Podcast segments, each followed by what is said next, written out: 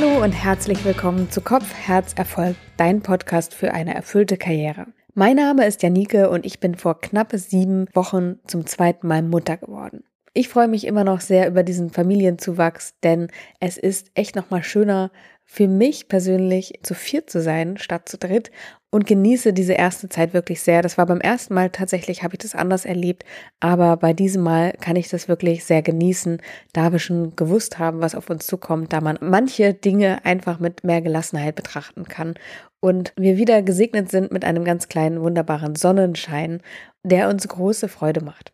Langsam, so Schritt für Schritt, ganz behutsam und entspannt steige ich auch wieder in die Arbeit ein. Mir war klar, dass wenn ich Mutter werden würde, ich keine lange Auszeit machen werde, sondern relativ schnell weiterarbeiten würde, denn meine Arbeit ist einfach wichtig für mich. Ich ziehe Kraft aus ihr, Inspiration und Freude, und das kann ich wieder mit ins Familienleben zurückbringen. Und ganz klar, meine Arbeit sorgt auch für mein Einkommen.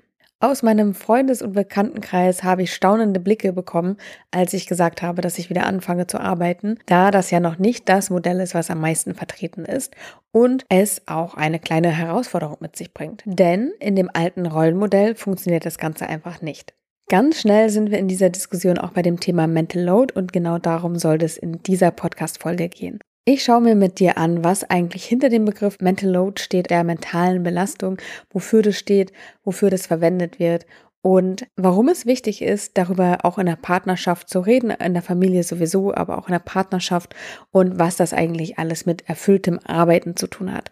Ich verrate natürlich auch, wie wir das hier zu Hause handhaben, und teile unsere Best Practices mit dir.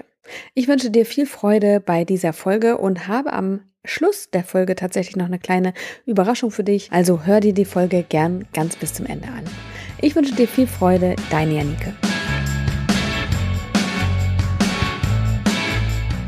Der Begriff Mental Load wird im Alltag oft missverstanden, und deswegen möchte ich heute nochmal ausführlich wirklich mit dir in dieses Thema einsteigen, auch weil ich das ganz besonders wichtig finde für Frauen, aber auch für Männer und insbesondere für Familien, die Wert darauf legen, gleichberechtigt ein erfülltes Leben, Arbeitsleben, aber auch Familienleben zu führen.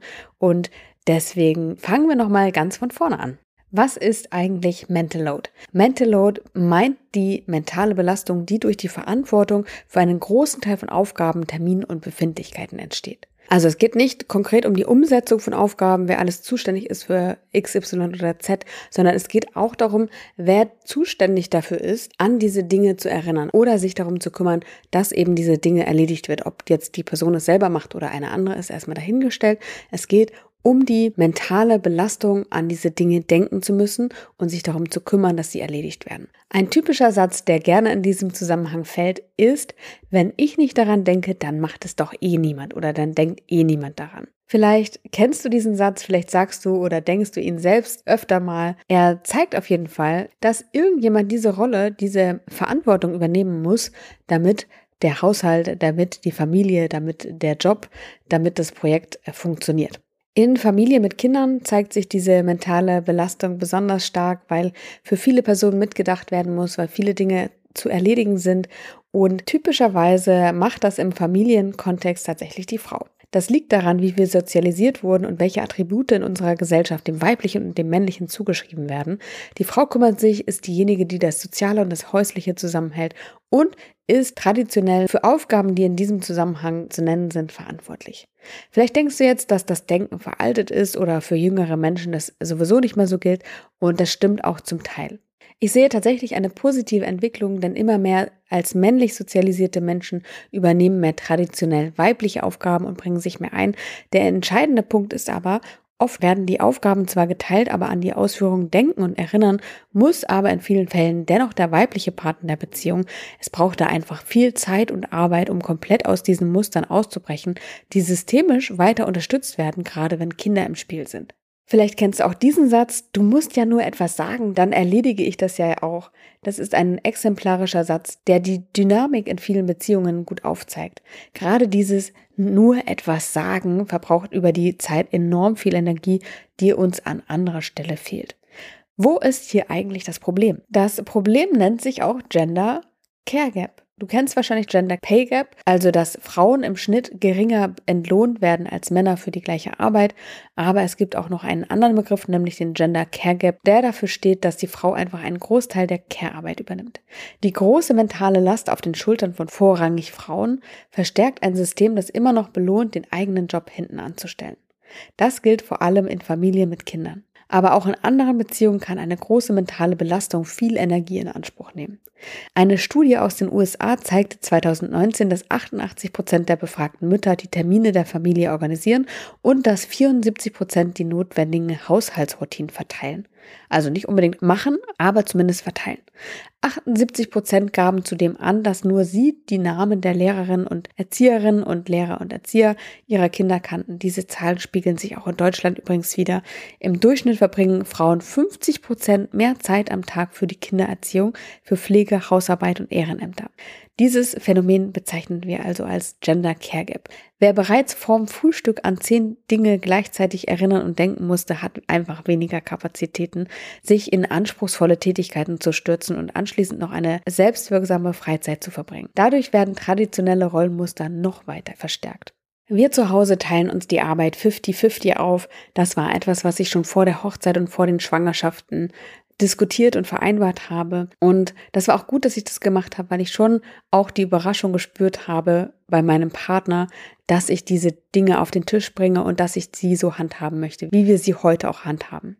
Und ganz klar lässt es sich auf diese eine Vereinbarung zurückführen, dass ich heute so arbeiten kann, wie ich arbeite, dass ich heute für mein Einkommen sorgen kann, dass ich mich selber verwirklichen kann und dadurch auch ganz andere Dinge wieder zurück in die Familie geben kann und überhaupt, dass dieses Modell für mich persönlich funktioniert. Wenn ich in meinen Freundeskreis gucke, dann sieht es da doch anders aus. Nur eine Freundin persönlich macht es ähnlich wie wir. Bei ihnen sind beide angestellt. Und auch der Mann zum Beispiel hat auf Teilzeit reduziert. Beide haben einen Teilzeitjob und kümmern sich hälftig um Haushalt, die Pflichten, die Kinderbetreuung und alles, was so anfällt. Ansonsten kann ich tatsächlich hauptsächlich das Modell entdecken. Die Frau bleibt zu Hause, die Frau kümmert sich, die Frau hat die Verantwortung für die ganzen Aufgaben, die in Bezug auf Familie anfallen und hält das Steuer, was die Familie betrifft, in der Hand. Was trägt eigentlich alles zu Mental Load bei?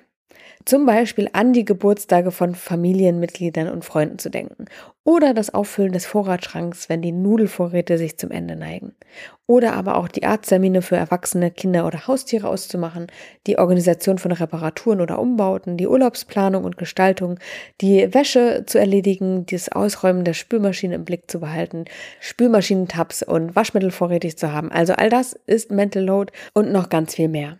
Wie sieht es da bei dir aus? Bei uns war es so, dass tatsächlich mein Partner das Gefühl hatte, dass er mehr im Haushalt macht oder mehr für die Familie macht als ich.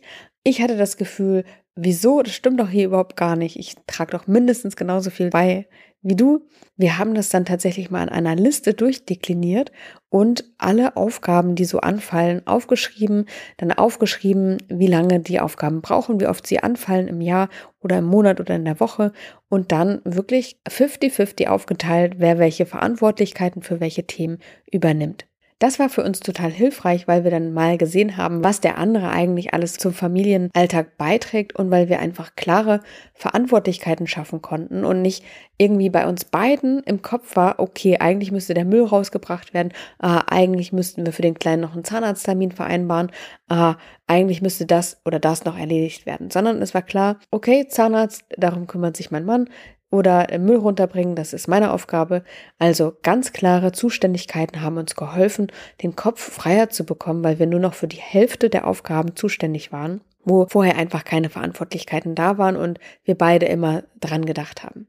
Und bei uns ist es tatsächlich ein bisschen anders gewesen, als es im Klassischen oftmals so ist, dass eben die Frau verantwortlich ist, automatisch. Wir haben, wie gesagt, früh besprochen, dass wir uns die Aufgaben aufteilen, haben das aber gar nicht so konkret gemacht. Also haben wir beide eben an die ganzen Dinge gedacht oder versucht dran zu denken Und dann, als wir Eltern geworden sind, haben wir das wirklich mal mit so einer Liste gemacht, weil dann einfach die Zeit immer knapper und knapper wurde, die zur Verfügung blieb für unsere Arbeit, für uns selbst, für Dinge, die uns wichtig waren oder die einfach auch erledigt werden mussten. Wenn du also mal guckst, was bei euch im Haushalt so gemacht werden muss, bei euch in der Familie oder bei euch in der Partnerschaft, dann wirst du relativ schnell eine sehr, sehr, sehr, sehr lange Liste zusammenbekommen mit Aufgaben, die erledigt werden wollen und vor allen Dingen auch an die gedacht werden muss und die jemand steuern muss.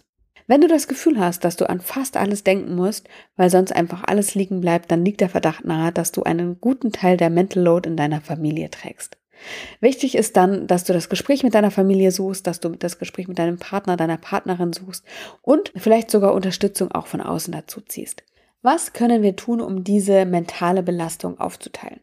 Auf den ersten Blick mag das ganz einfach sein. Klar, alle Menschen im Haushalt übernehmen einfach einen Teil der mentalen Belastung, in einer Partnerschaft möglichst gleichwertig.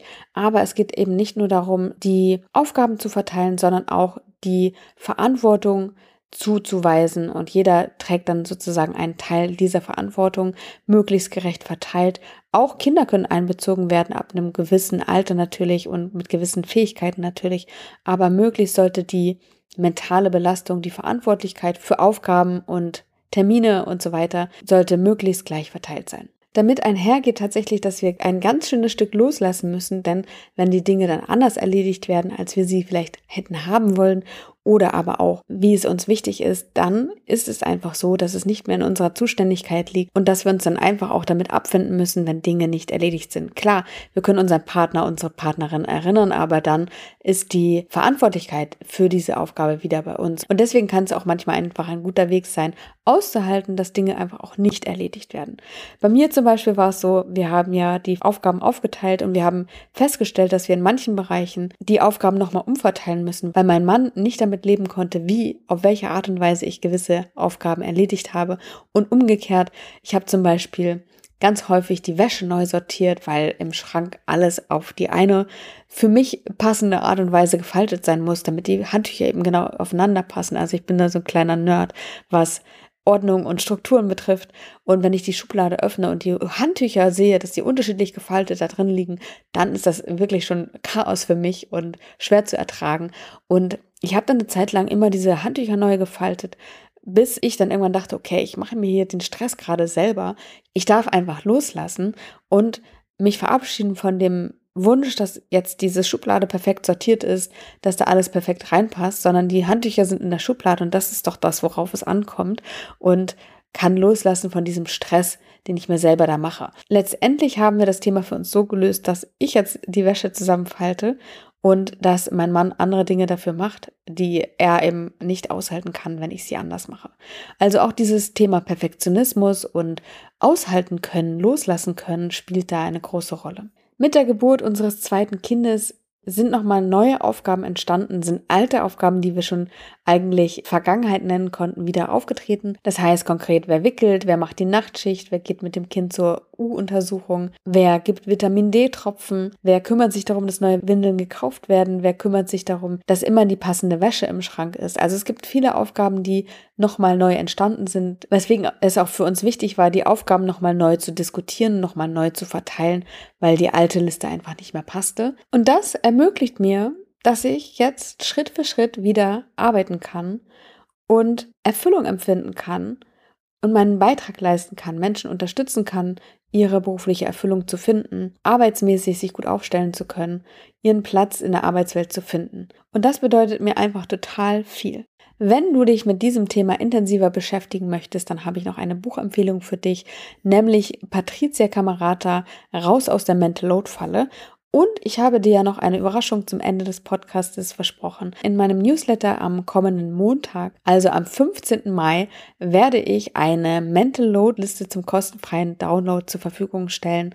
Also wenn du sie haben möchtest, mit einer ganzen Auflistung an Tätigkeiten, die so typischerweise in einer Partnerschaft oder in einer Familie auftauchen, mit zugehörigen Formeln schon hinterlegt. Also mit der kannst du relativ schnell auswerten, wie hoch deine mentale Belastung ist, und ihr könnt in der Partnerschaft, in der Familie die Aufgaben auch nochmal anders verteilen. Also wenn du diese Liste haben möchtest, wenn du da tiefer einsteigen möchtest, dann melde dich sehr gerne in meinem Newsletter an, falls du nicht schon drin bist. Und am kommenden Montag gibt es dann die Liste neben anderen Impulsen, die ich ja immer wieder im wöchentlichen Rhythmus da hineingebe. Ein Tipp nochmal an dieser Stelle, das hat sich bei uns total bewährt. Wir arbeiten zum Beispiel mit Backup-Tagen.